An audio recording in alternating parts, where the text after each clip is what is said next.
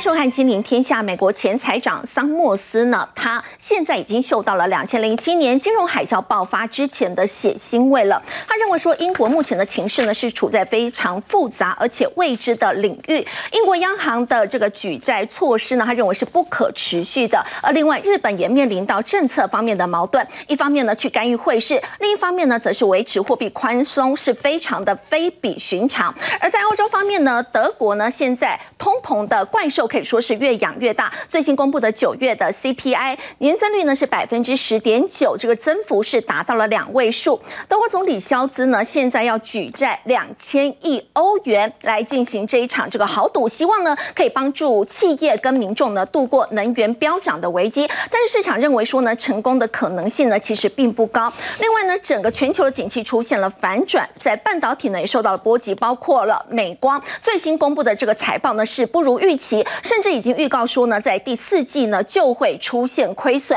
那么尽管呢现在半导体杂音满天飞，但是呢现在各国的还是持续在进行半导体方面的一个投资，会不会让供过于求的情况更加的严重，甚至引发所谓蛋挞的效应呢？在今天节目现场为您邀请到是资深分析师谢承彦，大家好；中情院副院长王建全，各位观众大家好；以及前国安会副秘书长杨永明，大家好。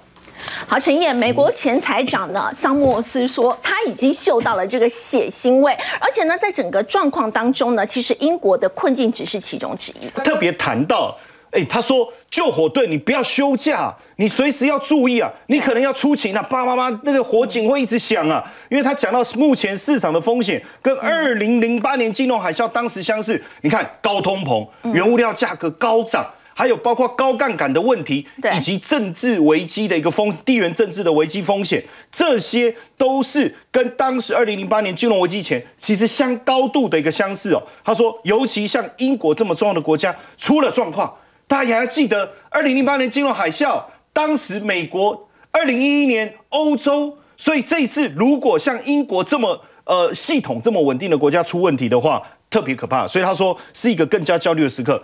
但是到底有什么问题？为什么他要讲的这么严重？因为我要再强调一次，血腥味其实在我们一般来思考，它其实是非常严重的一个警告哦。嗯，第一个他说无预警的减税计划，减税有什么不好吗？刺激经济啊。可是问题是你的减税是宽松财政政策，可是问题是你现在处于一个通膨，央行希望升息，这两个政策不是互相矛盾跟抵触吗？你怎么会？推出两个互相抵触的政策呢，而且不止英国，你看，包括日本也是彼此矛盾，政策矛盾的。你一方面干预汇市，你一方面要维持宽松的货币政策。对，英国跟日本都出现一个矛盾的现象，什么矛盾的现象？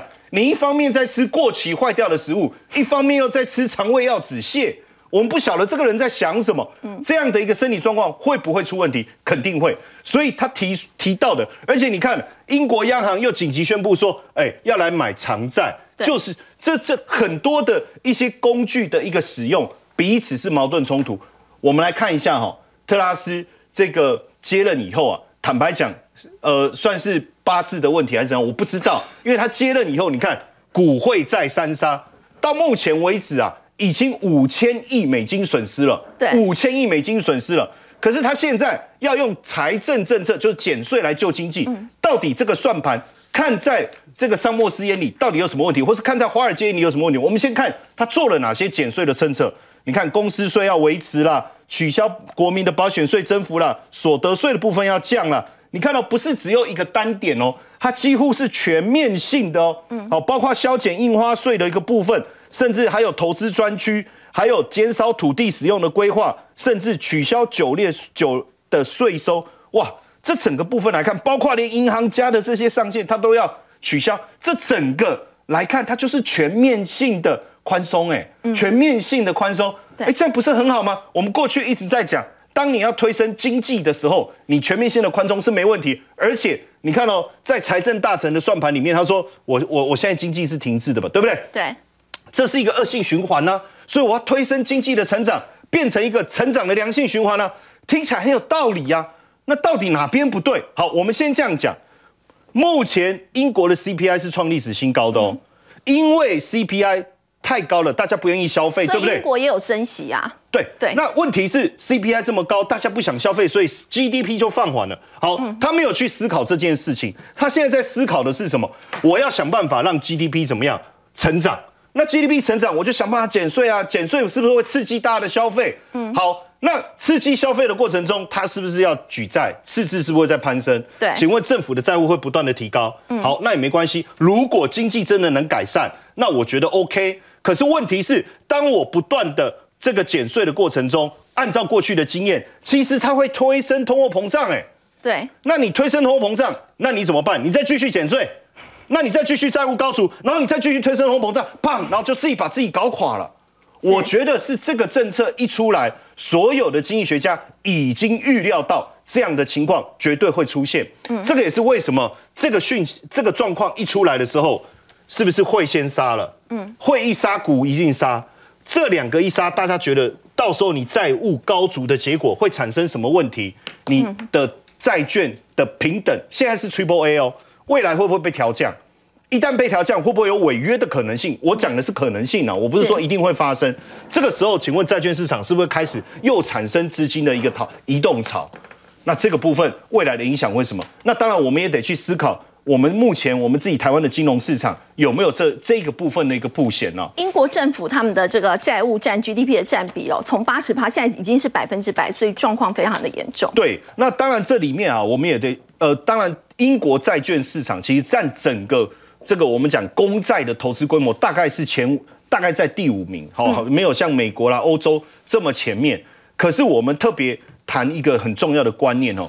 如果英国债券真的大家觉得它一直跌，一直跌，一直跌，因为你看十年期公债已经创了十四年来新高，拉到四点二六，这代表我手上持有的债券其实价格是持续下滑。实际上这几年英国发债的规模没有少哦，没有少哦。你不要觉得说哦，大家觉得说，哎，它又不是第一大、第二大，可是它发债的规模没有少，而且还在逐年成长哦。所以如果我今天债券的价格持续的修正，我怎么办？投资人一定会想傻眼，公债怎么会跌这么多？它是不是会赎回？一旦大量的赎回的时候，会产生一个什么问题？基金公司必须去卖更好的债券，比如说美国，比如说欧洲欧元的债券。这个时候会产生一个最大的问题是什么？流动性的问题。二零零八年，桑莫斯在讲，我特别提醒，其实他当时。他没有提到那个，但是我想当时就是流动性的问题，导致了金融债券市场出现一个崩坏的现象。债券本身没有没有状况，没有违约，但是价格一直跌，产生的流动性问题。那当然对应到我们自己的金融机构投资的状况来看哦，因为一定要关注嘛。那金管会也有公布啊，银行、保险、证券到八月底，整个铺险金额是一兆五千零八十亿啊。那金管。那记者又问金管会啊，那为什么要增加那么多投资？他说我其实我也不知道，我可能要找他们来问一下。那当然，如如果大家知道会有后面的情况，当然不会投。可是投了，现在的一个最比较比重比较高。你看，在投资面，银行的部分在投资面这边哦哦，你看今年有将近两千五百亿哦台币啊哈，然后最多的其实还是在保险。其实我知道为什么，我跟金管会解释，原因很简单，因为在保险业它需要有比较好的利，这个报酬率又需要稳定的情况下，英国的公债 Triple A 利率，各位可以看一下之前的值利率，其实相较来讲也还可以接受。它其实是一个原本很稳健的一个市场。对，但没有人料到一个。Triple A 的政府公债怎么跟新兴市场债券的走势会这么相近？这个是现在产生的问题。所以，如果英国接下来的货币政策跟财政政策彼此冲突，而市场完全没有办法消化，到底你这个结构性的问题出在哪里的时候，一定会造成混乱。我刚才特别提醒大家，可能会导致整个债券市场流动性的问题发生，而这样的问题一发生的时候，可能就是桑莫斯讲的要见血了。好，为什么美国前财长桑莫斯呢？他会说他已经嗅到了血腥味，特别点名的是英国跟日本。其实这两个国家在政策方面都出现了彼此互相打架这样的一个情况。那么英国呢？他们一方面呢，其实为了要力抗通膨，他们有升息，但是另一方面却又减税。而日本呢，同样在干预汇市的同时呢，又是维持货币宽松。那我们说到呢，在欧洲来讲啊，德国现在通膨的问题也相当严重，这个通膨怪兽已经越养越大了。在九月的 CPI 年增幅呢，是出现了这个两。两位数。那么主要就是能源价格的飙涨。现在为了要抗通膨呢，其实这个总理肖兹呢，他要举债两千亿欧元，就要请教纸券。两千亿欧元其实超过六兆台币，他这样的一个大幅的举债，对国家的经济不是更伤吗？好，我们要先来看一下德国。刚看完英国了嘛？德国我们来看，它是毕竟它是整个欧洲的经济的火车头，它也是全世界第四大的经济体，所以德国也是非常重要的一个国家。那刚刚讲到昨昨天晚上最新公布出来的 CPI 的年增率是双位数百分之十，是创了有记录以来的新高。那大家都知道，当中很重要的关键因素还是因为能源的问题，因为毕竟俄罗斯现在看起来是把能源武器化了。他在帮之前我们就在谈说北溪一号、北溪二号不是爆炸被人家破坏吗？那所以那时候我们就想说，好，他几乎已经是把这个能源已经变成武器化，在对抗整个欧洲国家。好，对欧对于德国来说呢，这个是百分之十，已经是比市场预期都还要来得高。所以现在就连他们自己的德国总理肖兹他都说没有错，我们德国现在处在一个非常危急的一个关头。他也告诉大家说，我们必须要来减少使用天然气。那可以在预见的未来，我们要来想象我们没有办法使用天然气的时候会怎么办。所以之前也曾经跟大家说过，他们也开始想说，他重新来启动一些核能的电厂，就是为了要他们的电力要能够稳定。好，但与此同时，现阶段就是一个天然气价格大涨的一个状况。所以刚刚讲到，他们现在推出的是整个欧洲有能源危机以来最大最大的政府补贴，就是两千亿欧元的保护屏障，要来稳定天然气的价格。它的概念是这样，它把它设定一个固定的基本度数，就是一般的呃民众他们应该会用的一个固本呃固定的一个基本的度数。那在这个度数之内的天然气价格，原则上我帮你保持在一定的价格之内。如果多出来的我政府补助就用这个两千亿欧元。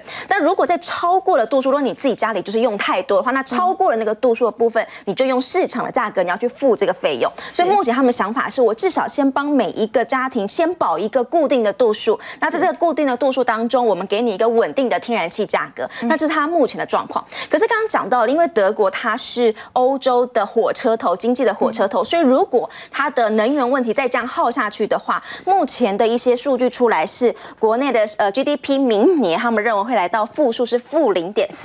但其实我还有看到一个数字，他说如果今年冬天很冷的话。就如果今年很冷的话，甚至我还有看到一个数字，到让他们认为明年会到负七都有可能。GDP 的预估值，我有看到这样的一个数字。可当然也要知道，我们一直在讲天然气跟能源有关，跟发电有关。可是其实天然气它不是只有。发电不是只有煮饭要用，它其实也是很多的工业产品的一个原料。比如说你钢铁，比如说像是一些塑化的原料，它通通也都需要天然气。所以如果在整个欧洲的状况来说，天然气价格飙涨的话，它会影响到产业。这边就写了，因为这个能源昂贵，所以德国有很多的工业现在通通都在减产。例如呢，像是钢铁行业百分之五通通减产了，然后像是化工，然后像是化肥，化肥现在最多了，百分之七十德国的。产能现在通通都缩减了，因为它现在天然气价格太高，所以对于产业来说，如果他们现在纷纷减产、减产、减产，它会导致一个状况是有没有可能德国它会去工业化？呃，德国的一些企业开始通通都有要有意要往美国来做设厂。德国的三分之二的公司，他都说，对我现在要增加在美国的产能。汽车业者呢，也纷纷加码要在美国有一些建设。那另外还重点是刚刚讲到一个化工的部分，化工的巨头他也说，二零二二六年还要在北美投资两百五十亿美元，这个金额是占了全球，他在全球投资的至少就达到了百分之十五。那另外还有一些特种的化学品等等等等，他也要到美国去，呃，花五千万美元再开一个新的一个。创新中心。总而言之哦，这件事情的背后，天然气飙涨的这件事情，除了 CPI 怎么样降不下来之外，它后头是它会让这个整个德国的工业去工业化，对他们政府来说会是比较严重的一个问题。好，那接下来再来看说，那现在除了德国之外，整个欧洲基本上通通都被能源问题所困扰。譬如说，刚看到一个最新的数字，荷兰公也公布了 CPI，最新达到百分之十七，一样非常非常的十七趴的非常非常惊人的一个数。字好，那所以现在整个欧洲要如何度过这个很冷的冬天呢？目前啊，如果以法国来说，我们如果要去法国巴黎玩的时候，我们一定要看这个埃菲尔铁塔嘛。过去他大概是每天晚上大概一点凌晨一点钟的时候熄灯。他说：“哦，现在我要节约能源，好，我现在呃大概到呃十一点左右我就要先熄灯了。”那另外同样这也是一个意大利，他们把因为冰箱也很耗电，所以他们现在说：“那我就就近自然取冻。”他他在洞穴里面把的蔬果放进去。他说：“这样哎，其实有时候他们的洞穴是他们的酒窖也都还蛮凉的，就把它当冰箱，把它当冰箱。”他说：“好，我把它。”放过去，这样也可以节省百分之三十二的电。那以的法国的电视台来说，他们现在在电视台啊，都会随时都会秀一个现在各地区电力使用状况怎么样给大家看。总而言之，因为他们要一直要来告诉大家现在电力使用的一个情况。那以今年冬天来说，现在大家担心的是，欧洲有将近五十万座的讯号的基地台，但重点是，如果今天你没电的时候，那你基地台要电呐。那如果基地台没电了，那你手机就收不到讯号喽。这时候该怎么办呢？他们说他们有，其实。我们有一些备用的电池，但是只能够维持三十分钟。那以目前来说，他们说他们要先去估，最糟可能一次停电两小时。的一个状况，他们只能够保持三十分钟，可是他们现在开始估，我如果到今年冬天的话，可能一停会停到两个小时，该怎么办？所以他们现在开始努力的要去找这些 呃，不管是厨电的系统等等。其实有一些报道上面就在讲，他就说，因为过去的欧洲，它大家可以说是被宠坏了，因为他们过去的能源都是稳定供应，所以他们其实相对于其他国家来说，它的备源电力系统或是储能的电力系统。没有其他国家做的完善，嗯，所以到现在突然发生这种状况的时候。苦果也就慢慢的显现出来了。好，就像指尖刚所提到的，因为这个欧洲方面呢，现在能源危机的关系呢，让他们这个通膨的情况呢，可以说是更加的恶化。不过现在呢，大家也非常关注，英国到底会不会出现所谓这个金融危机重演呢？英国为了打击通膨呢，它就有升息，我们刚刚也提到，但是呢，它又大减税，结果导致这个货币跟财政政策呢，现在是出现了打架、互相矛盾这样的一个情况。我们就要请教这个副院长哦，英国在这一次减税要刺激经济，是真的有它的必要？性嘛？如果说跟在前几次的这个金融危机，包括两千年的网络泡沫，还有两千零七、两千零八年的金融海啸比，这一次如果说真的发生了这个金融海啸的话，这个危机持续的时间会更长吗？是因为通常哈，一般来说救经济的时候就有三种手段，一个是货币政策哈。但呃，第二个就是一个产业政策，第三个是一个财税政策。那通膨的时候，因为现在很严重，所以货币政策已经大概不能用了哈。第二个是产业政策，比如说用政府的补助好来救这个 AI 五 G 啊，来发展 AI 五 G IOT 这个量子电脑哈。啊，这个东西因为要时间比较长，所以产业政策缓不济急。那最后只剩下财政政策，就是减税、政府支出来救经济。哈，那过去呢，这个叫供给面的经济学。过去呢，其实在一九八零年代，雷根的时候就有所谓供给面经济学来解救这个经济停滞膨胀的情况。哈，但是呢，这个 timing 看起来比较不对。为什么？因为现在全世界，你供给面经济学，比如说我要减税。我要这个创造更多的人来生产，然后来带动经济成长。可是呢，需求没跟上来，因为现在全世界四分之三的 GDP 都在往下修。好像你看中国跟美国大概有四十 percent 的 GDP 好是在往往下走的。然后欧盟也占了四分之一的 GDP，然后这个日本也看起来不怎么样。所以全世界有七十五 percent 的经济都在往下修。你供给太多的话，要卖给谁？不知道哈。第二个是这个英国哈，其实失业率是不断在创新低。好，那为什么失业率创新低？因为我们常常讲说，你你要供给面经济学，要鼓励更多人出来就业。然后呢，才能创造更多产出。但现在呢，你就业人口已经到了将近充分就业的时候，没有办法鼓励更多人出来生产。英国的失业率现在呢，已经降到三点六 percent。那后面的原因可能是，比如说我 COVID-19 的时候，很多人接近退休，我就干脆退休了，或是因为疫情他就生病。没办法出来。第三个呢，可能是因为职缺哈，跟你的需求不符，我也不出来工作，所以呢，这个时候会抵消掉供给面经济学的一些效效果，因为失业人太少了哈，所以这个是一个。第三个就是因为刚刚也提到，就是说整个政府的债务占 GDP 的比重从八十提高到一百，反而造成其他的领域哈，比如说债市、股市的一些获作力。产生信心危机，所以这个时候 timing 是不太对的。所以美国也是认为说，英国这次的供给面经济学减税呢，其实效果是有限，反而制造更多的问题。那至于这个金融风暴会不会带动更久？哈，我们想说哈，跟这个二零零一年叫网络泡沫，是二零零八年金融海啸，网络泡沫的时候是网络开始影响。然后呢，网络开始冲击到一些网络科技，冲击到实体面，比如说生产、消费、就业。可是时间很短，所以它其实就隔年就 V 型反弹。但二零零八年金融海啸也是是房地产的泡沫，嗯，加上衍生性金融商品的泡沫，所以呢，它虽然会影响到实体面，可是呢，影响时间很短，隔年就也是反弹。反弹的速度当时很快还蛮快的，因为它实体面影响很短。但是这一次呢，其实呢，实体面已经影响很久了。为什么？第一个从这个 COVID-19 开始，这个什么缺柜塞港，好，再来就是美中科技战断裂。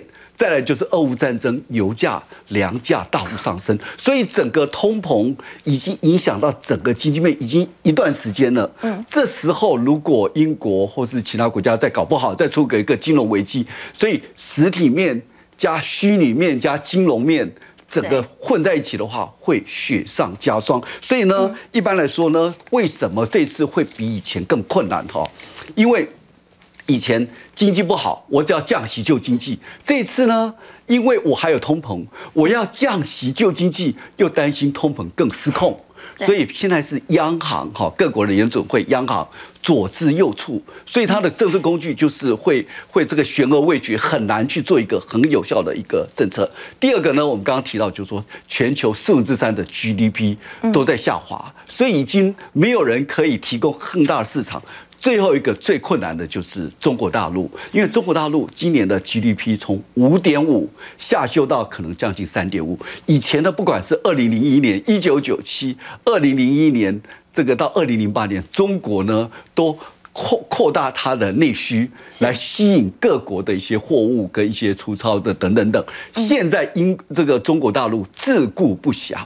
他很难扮演一个救世主的角色，所以从几个角度来看，左支右绌，央行的左支右绌，从这个全世界的四分之三的 GDP 都在下修，中国没办法扮演一个救世主的角色，所以这次呢，如果实体面出了问题，加上万一又产生英国的带动的一些外溢效应，英国从这个它的债市影响到股市，影响到货币。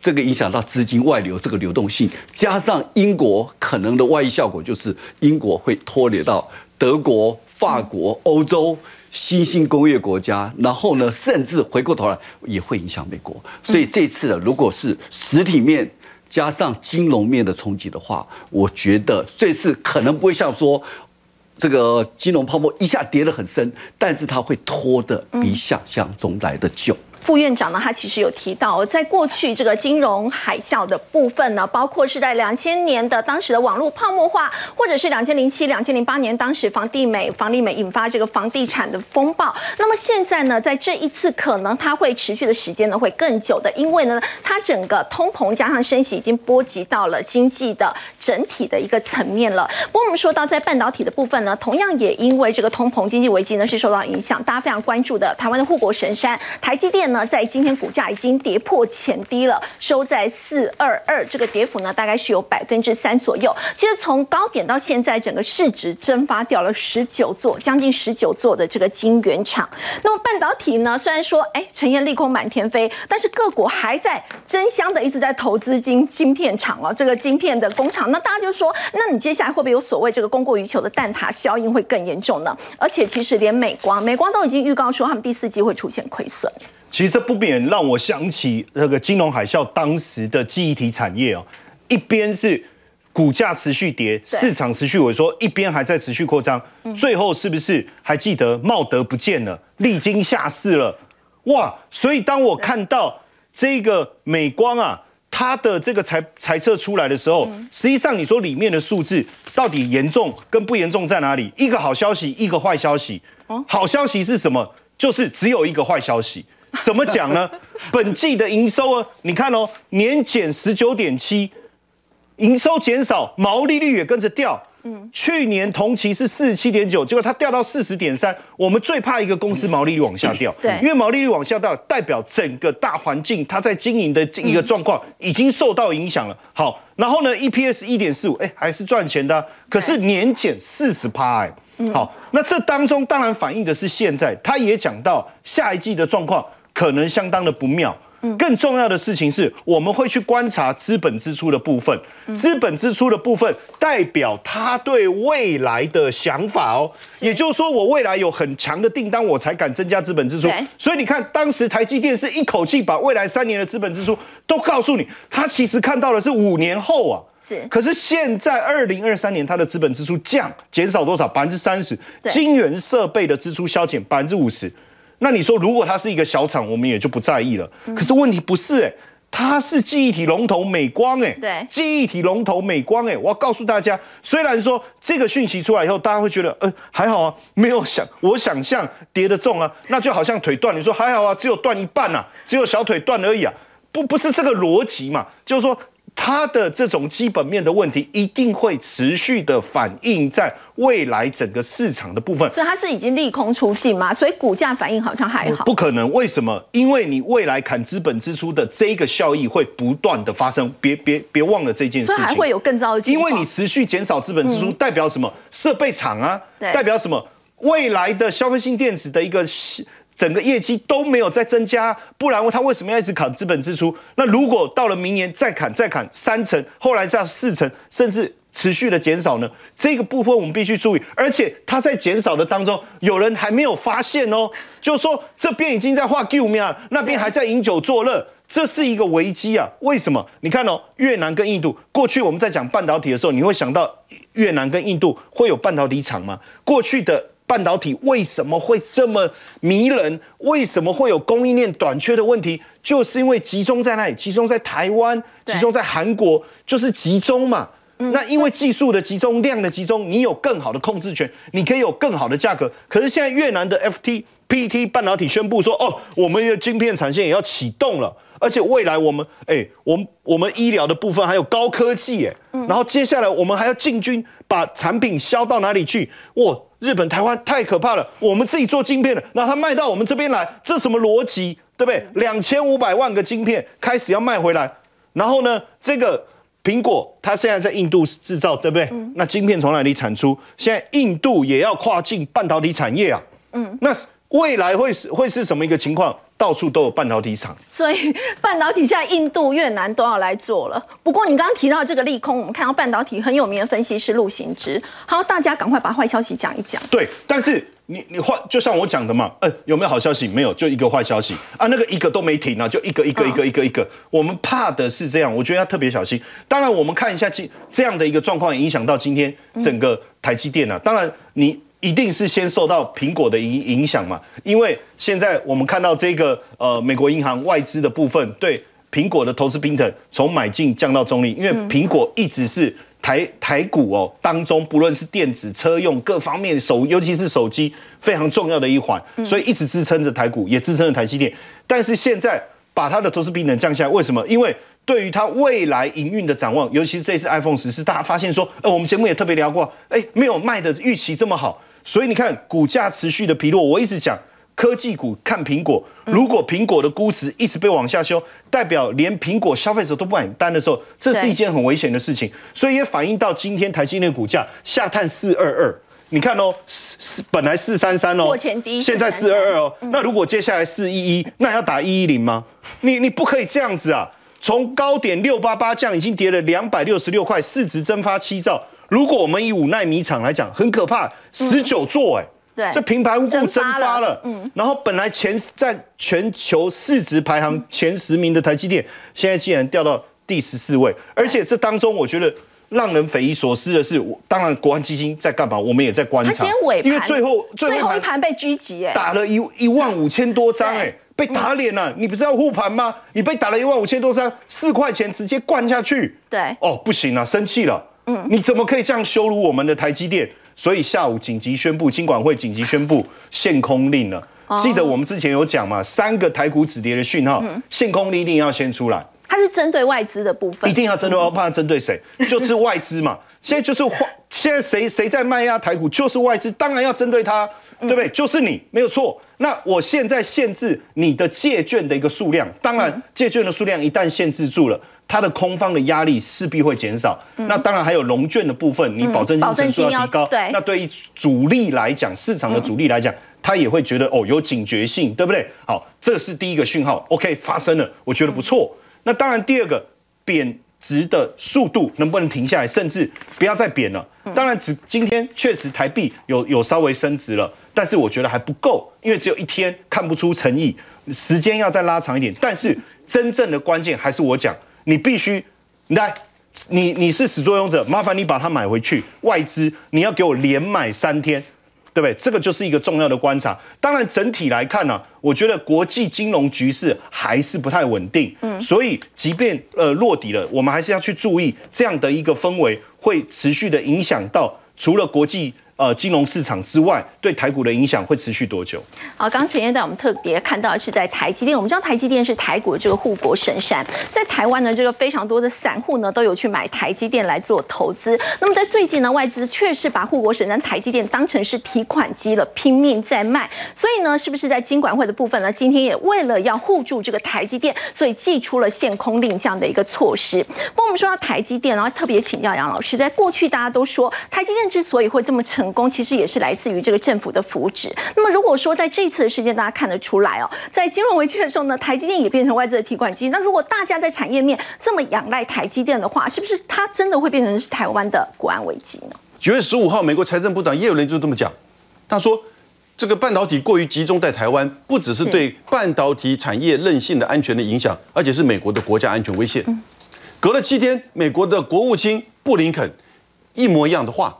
他说：“半导体过于这个集中在台湾，百分之九十的先进人在台湾制造，那是美国的国家安全威胁。是，所以现在台湾对美国，一个是这个地缘的军事安全的战这个这个战略利益，另外一个呢是这个民主制度的，就是说这个利益。第三个，呃，最重要的、最关键的，也就是这个半导体的供应链的这个利益。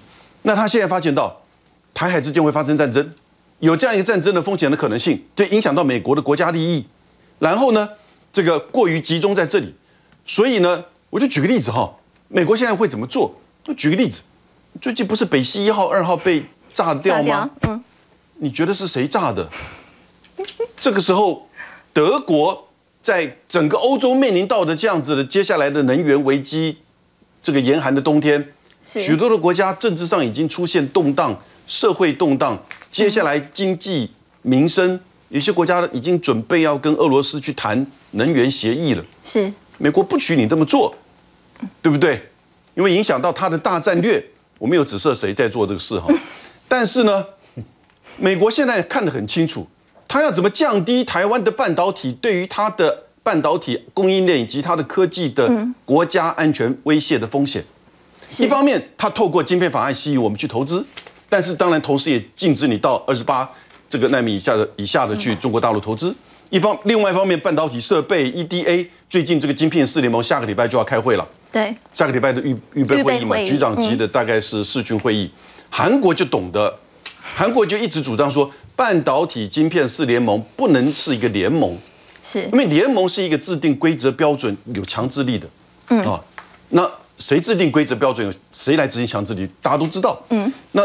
应该是一个平台，平台是大家交换资讯，然后呢，大家来做这个就是相互的智商的，啊，因为他要保护他自己的护国神山，是他，但是我们台湾的政策在哪里呢？要小心，最近你看，办这个台积电这个股价这个样子，是不是也是某种的这种政治经济的这种操作，使得我们面临到这样这个压力，而迫使台湾相关的。这些产业，半导体上下游的这些产业，你也必须要到美国去做布局，因为这个压力很明显。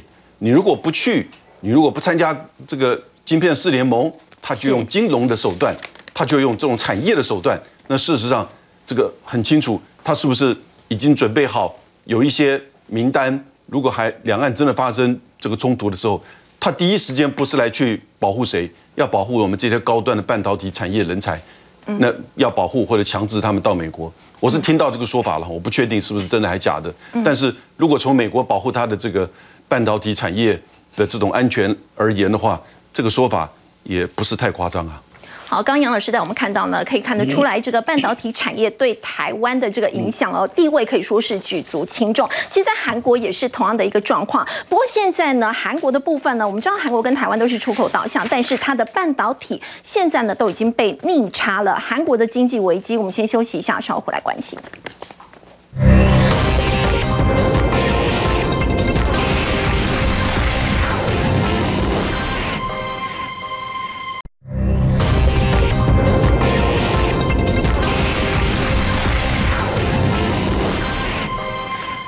美元空前强势的影响呢，这个韩国的金融市场呢是波动加剧，所以韩国的总统尹锡悦就说了，如果说呢，他们接下来就会，如果说这个波动情况更严重的话，他们就会提高警戒，而且适时的推出他们已经准备好的紧急应变计划。所以就要请教这个尚志哥，以目前韩国的经济是真的状况非常的糟糕吗？对，特别是九月份，而且主要是九月份开始出现了一个大的经济状况衰退的翻转。那么特别要注意的部分，韩国跟台湾本身的经济结构都是非常像的。那韩国现在的问题，我们都要思考台湾的状况。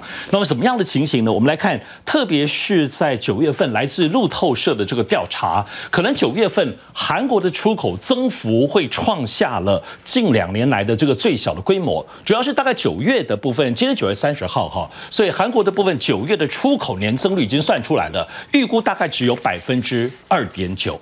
相较于八月还有百分之六点六，可以说是一个月之内是大大的腰斩哈。这个部分的数字，而且从六月份开始，连续三个月的出口的这个增幅已经缩减到只剩个位数。特别值得注意的是，我们看到这个数字，对于中国的出口也大减了百分之十四哈，显示中国的部分的市场的状况哈，确实是有点问题。韩国是非常对中国非常重要的一个出口的一个对象，当然特别要看一下半导。导体，那么在韩国的官方的数据是。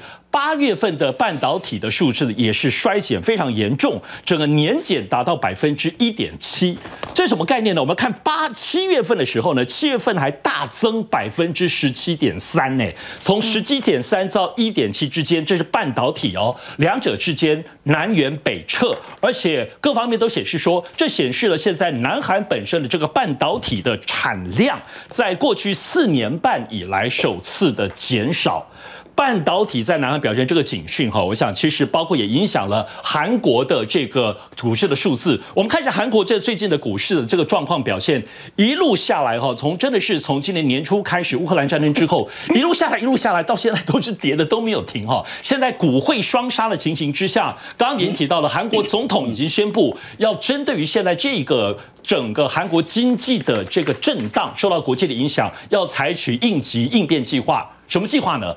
韩国现在即将要重启股市的稳定基金，韩国股市稳定基金已经沉寂非常久了，现在最近已经决定要重启了，那么可能是在下个月马上就会宣布具体的做法。此外呢，韩国政府、韩国财政部也针对韩国自己本身的这个政府的债券，那么提那么提出了两兆的韩元要来积极收购。主要现在韩国政府本身的债券的波动很大，连带影响整个企业。韩国公司企业的债券股市的波动也都影响蛮大。韩国政府透过先来稳定政府的债券，希望能够稳定国内内部的企业的这些股汇市的总体的表现哈。其实我们知道，这个南韩跟台湾都是以出口为导向的，而且我们在有部分的产业呢是其实一直都是处在彼此竞争这样的一个态势。台湾现在呢还可以守住顺差，但是韩国呢其实已经。是连续五个月都是贸易逆差，那么也是因为受到这个中国大陆的影响呢，他们现在连半导体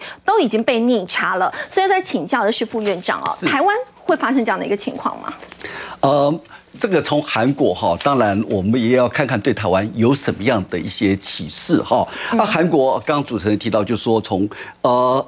二零二一年的时候，十月其实还是顺差，可是最近这五个月都是呈现贸易逆差哈。对，当然最主要，刚刚上次也提到，就说最主要是因为对中国的这个半导体的一些逆差哈，但是呢，还有更多的原因哈。台湾刚刚我们讲说，台湾跟韩国的这个结构是很接近的哈，这个都是出口中间材、零组件，还有一些原材料哈，给大陆再加工出去的。但是呢，韩国跟台湾又不一样的是，韩国还有品牌。韩国的品牌过去的汽车啊，对我们的这个家电，还有这个这个一些相关的一些半导体 panel。好，这些都是有它的一些，还有手机哈。那现在呢？过去这个大概两千年到大概二零一三一四，韩国是无往不利。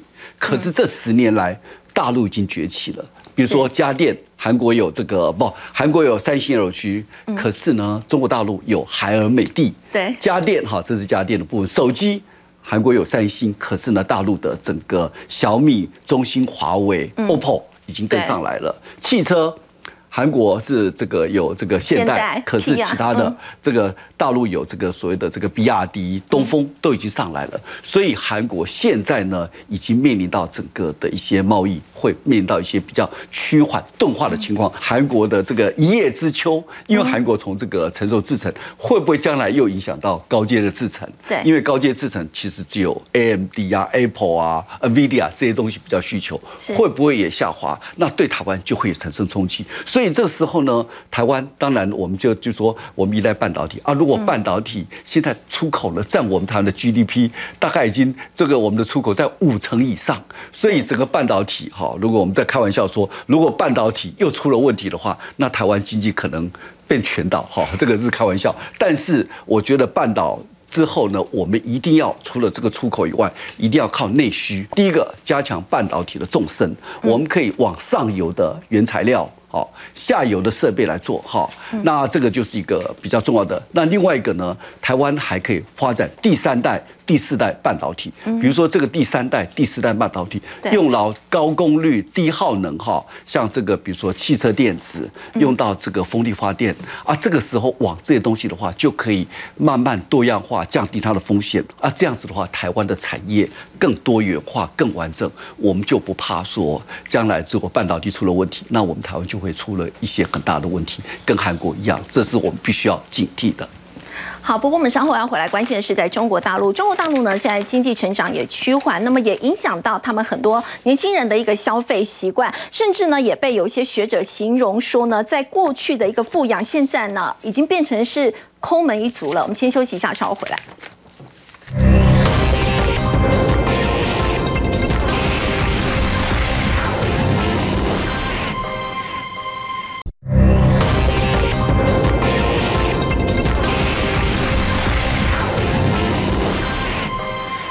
国大陆经济的内需，现在是不是也都撑不住了呢？甚至学者也担心说呢，年轻人的消费习惯改变了，从过去我们说富养，现在变成是抠门一族。要请教芷娟，现在这样的一个状况，真的已经出现这么大的一个变化？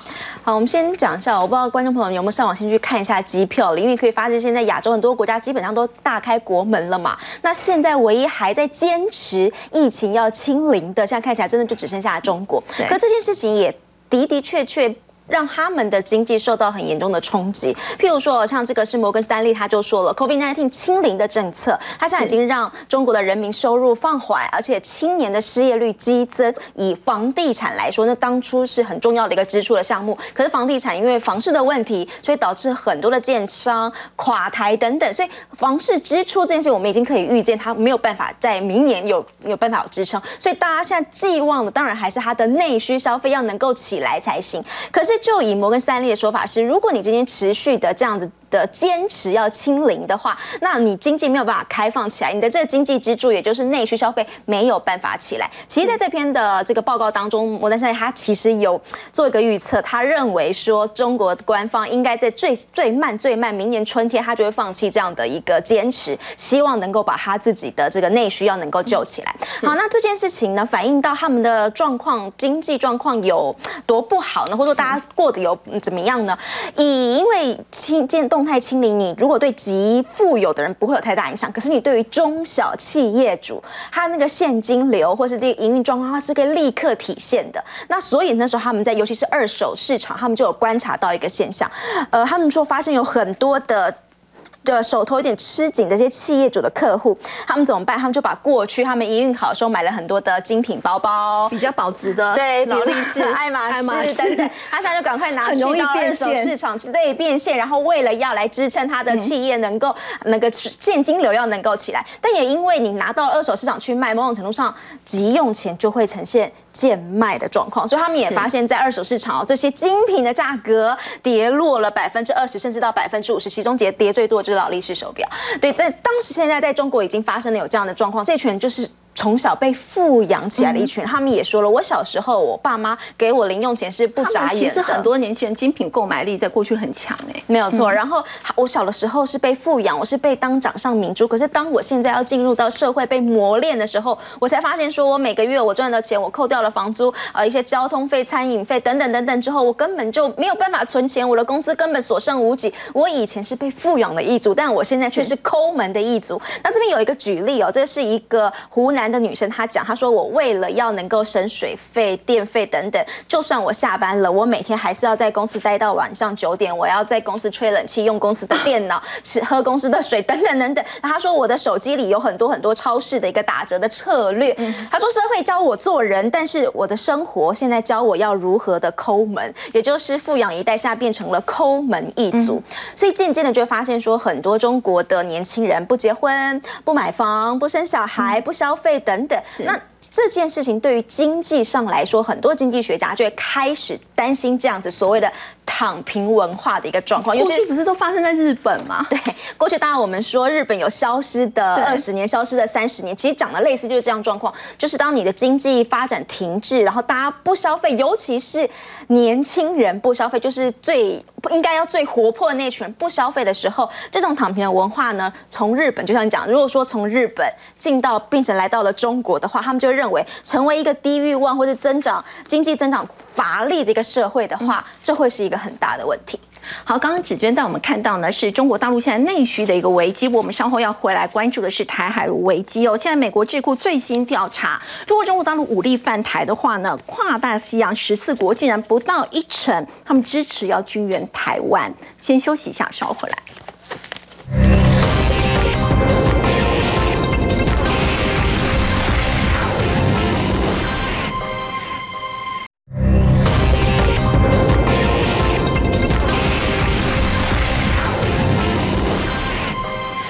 美国智库最新的调查呢，这是针对跨大西洋地区十四个国家所做的一个问卷，竟然呢显示说，这个如果中国大陆武力犯台的话，大多数的受访者认为还是采取外交制裁就好，支持呢像台湾军援的这个比例竟然是不到一成。杨老师，这可能跟大家想象比这个比例想象的还要更低耶。那就是因为经历过这一次乌克兰战争，大家感受到就是。介入到战争对于人民民生的影响，那当然不希望这种事情再重演了。是，那当然也有地缘上以及就是关系上的这个差别了哈。那当然从这个特别是欧洲国家在亚洲对亚洲的这种感觉，跟在乌克兰是当然不一样的。不过这个马歇尔基这个马歇尔基金会要先了解哈，它它是一个美国的基金会，是虽然它是德国在美国成立的，它是在一九七二年在马歇尔。计划的二十五周年的时候呢，德国的政府在美国成立，那但是它以公共政策为主，所以事实上它过去也蛮有这个名声的。可是它也做一个中介，就像美国的年轻外交官呢，会到德国一些国家都会去了。在德国，他透过这个马歇尔这个基金会呢，去到德国的这些外交部相关的这个机构哈，会待一年到两年的时间。所以他中间这个角色很特殊。那我们相信他做这个民调，他说，你看。支持经济或外交的大概已经超过六成，那特别是美国说派遣军队或者这个都到台湾来了，大概只有百分之五、百分之七这样子的比例，所以我觉得台湾可能会是下一个乌克兰，但台湾不会是真的乌克兰。为什么？因为大家不会来帮助我们呢，而且连军援都。不愿意，连军援都不愿意。特别也就是说，因为乌克兰的战争经验，大家到现在为止，你看到寒冬要来了，然后战争发展到现在，它又是一个核武国家，你其实又没有办法真的派兵进去跟他打。对不对？那遭受到现在整个欧洲甚至美。